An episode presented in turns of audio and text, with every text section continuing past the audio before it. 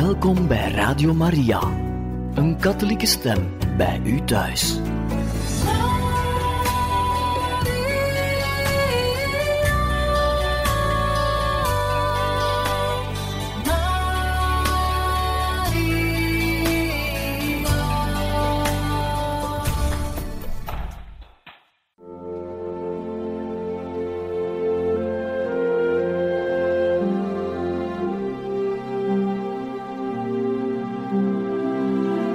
Beste luisteraars van Radio Maria, welkom bij het programma Catechismus. Een overweging bij de geloofschat van de kerk.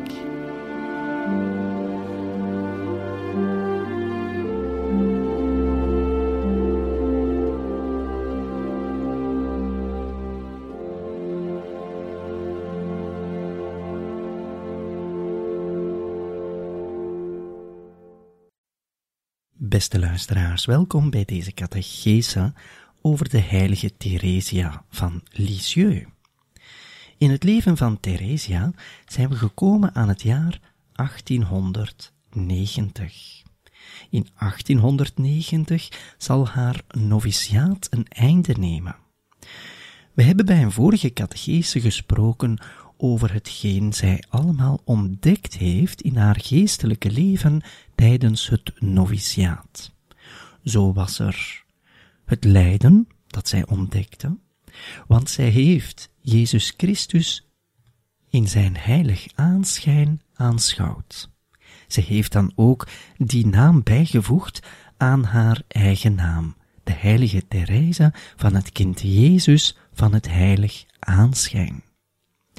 Het lijden en de armoede, die ze dan ook beleeft in de kleine details van het leven, zijn voor haar de grote rijkdom. We gaan vandaag tijdens deze catechese even kijken wat er allemaal is gebeurd tijdens dat noviciaat. Hoe haar leven veranderde. Niet alleen geestelijk, maar ook met al het materiële, al hetgeen er in de wereld gebeurde. Het begin van het noviciaat was op 10 januari 1889. Therese was op dat moment negen maanden in de Karmel. Wat gebeurt er in de wereld in dat jaar 1889 en 1890 het jaar daarna? Wel, het is in dat jaar 1889 dat het feest van het Heilig Hart volwaardig in de kerk wordt ingesteld. In Parijs wordt op 31 maart de Eiffeltoren geopend. En dit naar aanleiding van de Wereldexpositie. Op 1 mei 1890 is er voor de eerste maal het feest van de arbeid, die wij vandaag nog altijd kennen. 1890 in dat jaar, op 11 augustus, zal de heilige kardinaal John Henry Newman sterven. Nog een andere persoon die zal sterven in dat jaar is de muzikant César Frank. En zo zien we een beetje in het algemeen wat er in die jaren in de wereld voor groter nieuws was. Maar wat gebeurt er in het leven van Therese? Wel, het noviciaat begint op 10 januari 1889. We hebben het vaker gemeld dat de vader, Louis Martin, een moeilijke gezondheid had op dat moment. En het is voornamelijk op 2 februari 1889 dat hij een crisis zal hebben en hij wordt gehospitaliseerd in Caen, een stad in Normandië. Ondertussen blijven de twee zussen, Céline en Leonie, wel nog vrij dicht bij hun vader om voor hem te zorgen. Moeder Marie van Gonzague, moeder van de Karmel, wordt op 13 februari van dat jaar herverkozen tot priorin voor drie jaren. Op 2 mei van het jaar 1889 krijgt ook zuster Marte van Jezus het kleed van de karmel.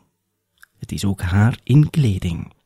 Zuster Marte van Jezus hebben we misschien terloops al even vermeld, maar zij was de zuster die is binnengetreden ongeveer op hetzelfde moment als Therese. Zij hebben samen hun postulaat doorgemaakt. Het noviciaat begint voor elkeen een beetje op een andere datum. Maar toch zal zuster Marte van Jezus zeer nauw verbonden zijn met het religieuze leven van Therese. Vanaf 18 juni van het jaar 1889 zal vader Louis Martin het recht verliezen over al zijn goederen, al zijn bezittingen. En dit omwille van de psychische problemen van Louis Martin. Op 27 augustus van datzelfde jaar zal Victor Bonaventure sterven. Hij was de sacristain van de Karmel en bereidde zo alles voor voor de religieuze diensten in het klooster. We hebben reeds gezegd in het verleden dat Therese zeer vroeg in haar leven geraakt wordt door de dood. De dood van haar moeder, dood van een tante die religieuze was, enzovoort. De dood was niet iets waar men heel veel schrik van had. Het is te zeggen, de dood maakte deel uit van het leven, als we het zo kunnen zeggen. Dan komen we aan het begin van het jaar 1890. Op 2 januari wordt Therese 17 jaar. Er heerst op dat moment een griepepidemie in Normandië. Velen zullen daaraan sterven. Op 4 april van het jaar 1890 zal moeder Geneviève, zij is eigenlijk de stichteres van de Karmel van Lisieux, zal de laatste sacramenten ontvangen. Het sacrament van de zieken, zoals we het vandaag zeggen. En voor de rest kunnen we ook nog vermelden dat er verschillende werken zijn in de Karmel van Lisieux. Er wordt hier en daar wel wat verbouwd, waardoor de parloir, waar de mensen de karmelitessen konden bezoeken, voor een jaar niet meer toegankelijk zal zijn. Ook voor Therese is er af en toe een kleine verhuis noodzakelijk van slaapplaats en van plaats waar zij mag leven. En wat kunnen we zeggen over het geestelijke leven van Therese tijdens dat noviciaat? We hebben er reeds over gesproken wanneer we het hadden over het lijden, dat ze meer en meer begint te kennen en te doorgronden, en dan ook over de armoede, die ze meer en meer zal beleven. Op 30 mei van het jaar 1889 zal Therese spreken over de Eucharistie in een brief geschreven aan haar nicht Marie Guérin. Dit was de dochter van de broer van haar moeder, gestorven moeder. En die brief, wel, daar zullen we het zo dadelijk, na de muziek, over hebben.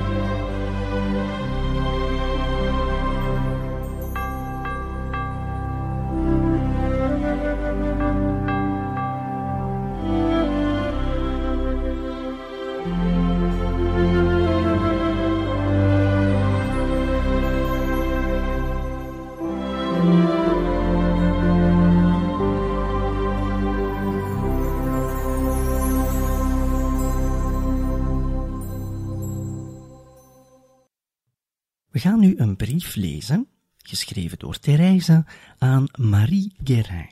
Dat was haar nichtje, met wie ze samen op school heeft gezeten en die eigenlijk haar beste vriendin is geweest. Ze schrijft op 30 mei 1889. Lieve zusje, je hebt er goed aan gedaan om mij te schrijven. Ik heb alles begrepen. Alles, alles, alles. Je hebt niet in het minste kwaad gedaan. Ik weet zo goed wat dat voor soort bekoringen zijn, dat ik dat zonder vrees kan verzekeren. Overigens zegt Jezus mij dat in het diepst van mijn hart. Je moet al die bekoringen verachten, er geen acht op slaan. Mag ik je iets toevertrouwen wat mij veel verdriet heeft gedaan? Mijn kleine Marie is niet te communie gegaan. Op hemelvaartsdag en op de laatste dag van de Maria-maand. O, wat heeft Jezus daar verdriet van gehad. De duivel moet wel erg slim zijn om een ziel zo te kunnen misleiden. Weet je dan niet, mijn liefste, dat juist dat het doel is dat hij wil bereiken? Hij weet heel goed, doortrapt als hij is, dat hij geen ziel tot zonde kan brengen die helemaal aan Jezus wil toebehoren. Hij zal zichzelf niets wijs maken. Het betekent al heel wat voor hem als hij deze ziel in de war kan brengen. Maar in zijn woede mikt hij op nog iets anders. Hij wil Jezus een geliefd tabernakel ontstelen. Daar hij zelf niet kan binnenkomen in dat heiligdom, wil hij tenminste bereiken dat het leeg blijft, zonder meester. Helaas, wat moet er van dat arme hart terechtkomen? Als de duivel erin is geslaagd een ziel af te houden van de communie, heeft hij alles gewonnen. En Jezus schrijft. O mijn liefste, bedenk toch dat Jezus daar in het tabernakel is, speciaal voor jou, voor jou alleen. Hij brandt van verlangen om in jouw hart binnen te komen. Toe, luister niet naar de duivel, lach hem uit en ga onbevreesd de Jezus van vrede en liefde ontvangen. Maar ik hoor je al zeggen, Theresia zegt dat omdat ze niet weet. Zij weet niet dat ik het met opzet doe. Ik heb er plezier in. En bovendien kan ik niet te communie gaan omdat ik denk een heilig schennis te bedrijven, enzovoort, enzovoort, enzovoort. Jawel, je arme kleine Theresia weet het wel. Ik zeg je dat zij alles raadt. Zij verzekert je dat je onbeschroomd je enige echte vriend kan gaan ontvangen. Zij heeft zelf ook het martelaarschap van de angstvalligheid doorgemaakt. Maar Jezus heeft haar de genade verleend toch te communie te gaan, zelfs als zij dacht dat zij grote zonden gedaan had. Welnu, ik verzeker je dat zij heeft ingezien dat dit het enige middel was om de duivel kwijt te raken. Als hij ziet dat hij bezig is zijn tijd te verdoen, laat hij je met rust. Nee, het is onmogelijk dat een hart dat alleen maar vrede heeft in de beschouwing van het tabernakel, Jezus zo zou beledigen dat het hem niet zou mogen ontvangen. Wat Jezus beledigt, wat hem kwetst in het hart, dat is het gebrek aan vertrouwen. Voor ik je brief kreeg, zusje, voelde ik je angsten. Mijn hart was verenigd met het jouwe. Vannacht heb ik geprobeerd je te troosten in mijn droom, maar ik kon daar jammer genoeg niet in slagen.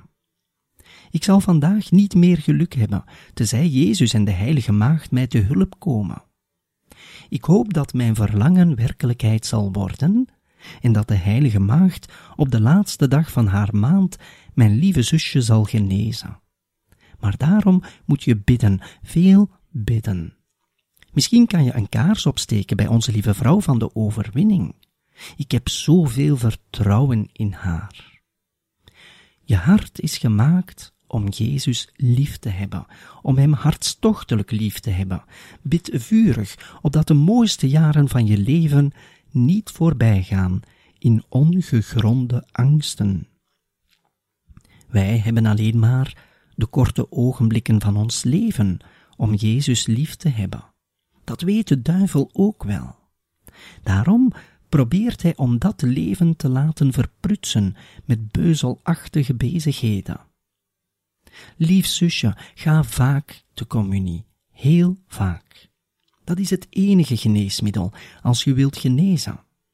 Jezus heeft niet voor niets dat verlangen in je ziel gelegd. Ik denk dat hij tevreden zal zijn als je die twee gemiste communies kon inhalen, want dan zou de overwinning van de duivel niet zo groot zijn. Dan zou hij er immers niet in geslaagd zijn om Jezus uit je hart te verwijderen. Wees niet bang dat je te veel zult houden van de heilige maagd. Je zult nooit genoeg van haar houden. En Jezus zal heel tevreden zijn, want de heilige maagd is zijn moeder. Adieu, zusje.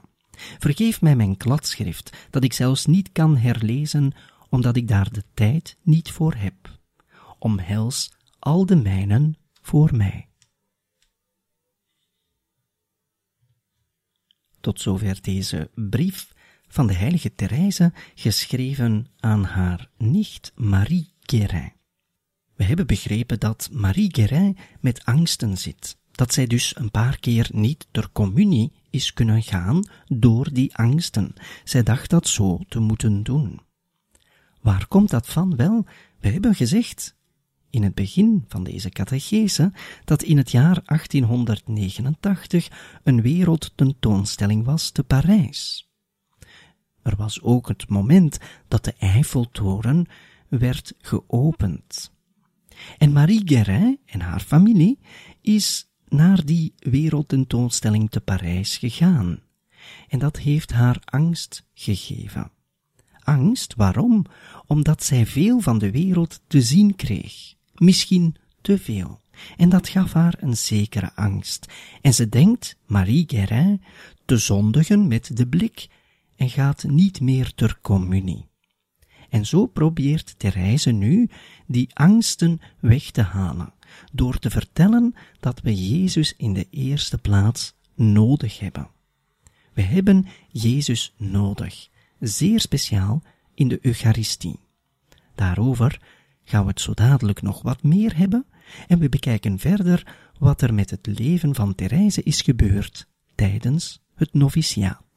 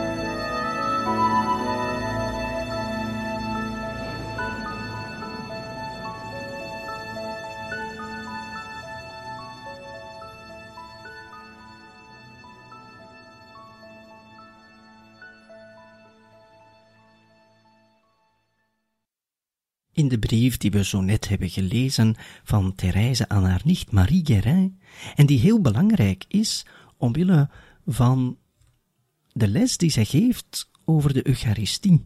En we moeten dat even schetsen. Op het einde van de 19e eeuw was het niet zo gewoon om vaak ter communie te gaan. Velen van ons hebben wel die gewoonte om één keer per week ter communie te gaan als ze naar de mis gaan. Sommigen natuurlijk ook dagelijks bij hun dagelijkse mis. Maar op het einde van de 19e eeuw was dat zeker niet het geval. Integendeel.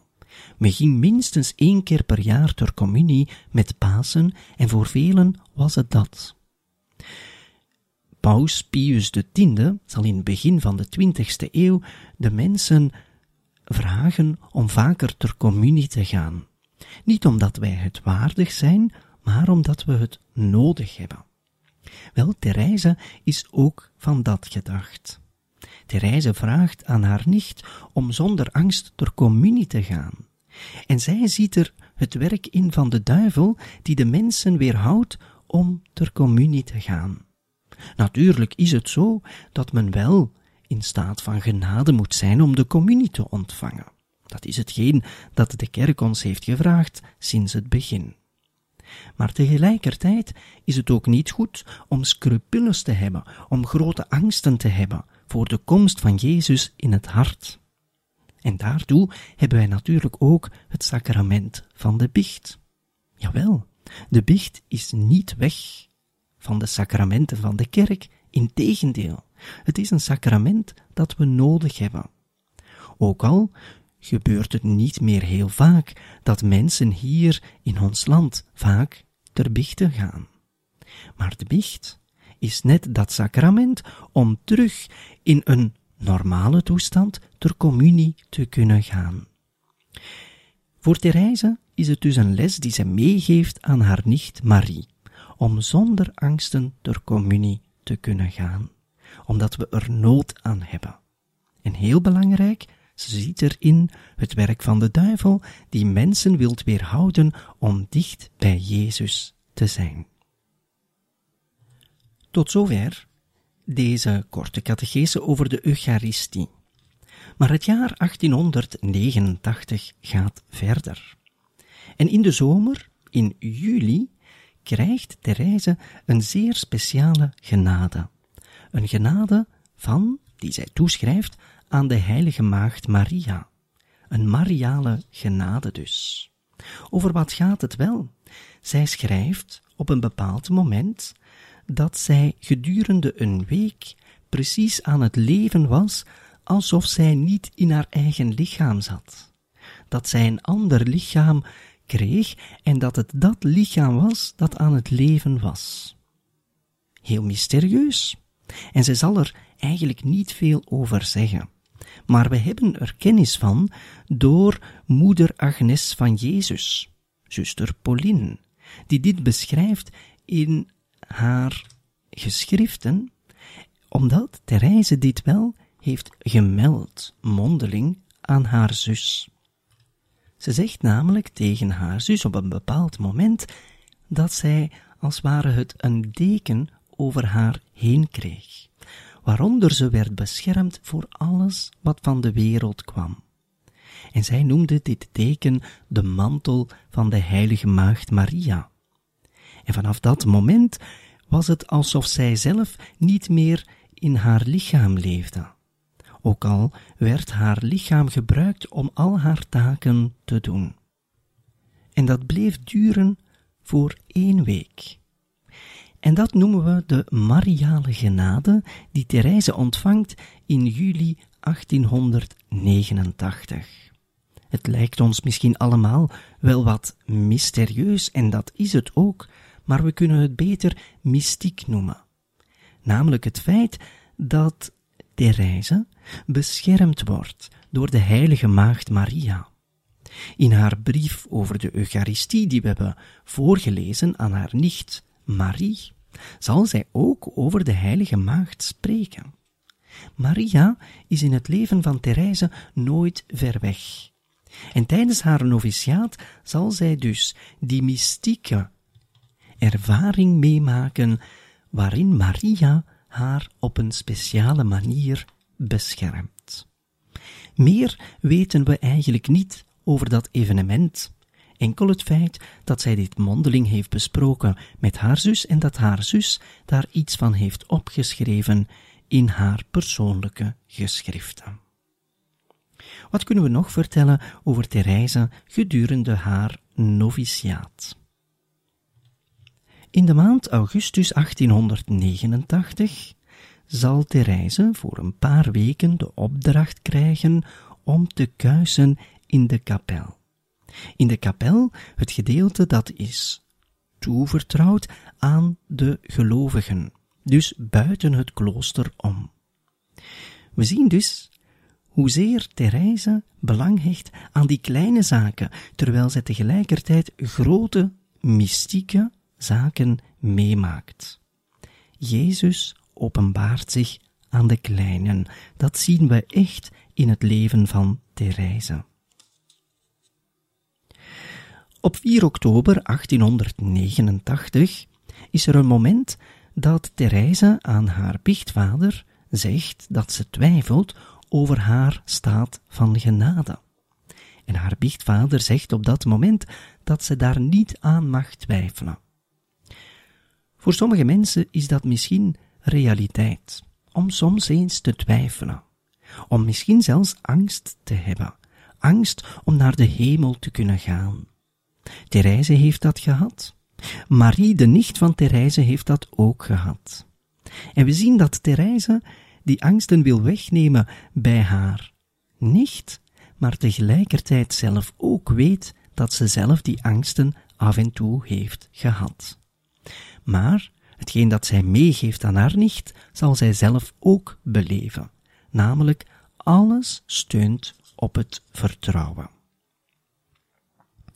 Op 25 december 1889, op kerstmis, zal Theresa in een toneelstuk binnen de Karmelklooster de heilige maagd Maria mogen spelen. En voor haar was dat natuurlijk heel belangrijk om zich te kunnen wijden aan de figuur van de heilige maagd Maria.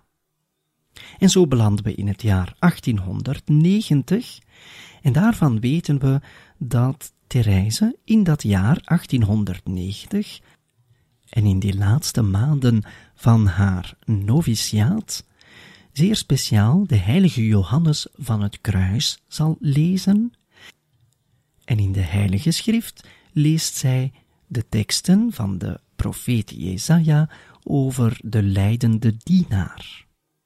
De profeet Jesaja spreekt natuurlijk als profeet over Jezus Christus, die te lijden zal hebben. De lijdende dienaar, zo wordt Jezus gekenmerkt reeds vanuit het Oude Testament. Therese zal in die laatste maanden van haar noviciaat daarover lezen. En dat zal natuurlijk haar iets bijbrengen over dat heilig aanschijn van Jezus, die leidende blik die Jezus naar ieder van ons heeft, maar tegelijkertijd die liefdevolle blik. En Therese wil daarop gelijken. In januari 1890 had Therese haar professie reeds kunnen doen, maar het is uitgesteld. Uitgesteld tot in september. En het is dan, in het jaar 1890, dat zij op 8 september professie zal doen op het feest van de geboorte van Maria. Net daarvoor heeft ze natuurlijk een retraite gehad, en tijdens die retraite zal zij de absolutie ontvangen, na een algemene biecht te hebben gesproken. Zij ontvangt trouwens ook op dat moment, naar aanleiding van haar professie, de pauselijke zegen van paus Leo XIII.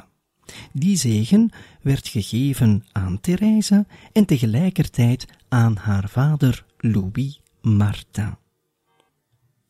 En zo hebben we iets meer in detail besproken wat Therese heeft meegemaakt, wat er is gebeurd tijdens de jaren van haar noviciaat. Dus te zeggen, tijdens dat anderhalf jaar tussen 10 januari 1889 en 8 september 1890, de dag waarop ze geprofest wordt. Bij een volgende catechese gaan we het dan hebben over de tijd na 1890. Hoe leeft Therese verder als karmelites? Hoe leeft ze verder als bruid van Jezus Christus zelf in het klooster van de Karmel?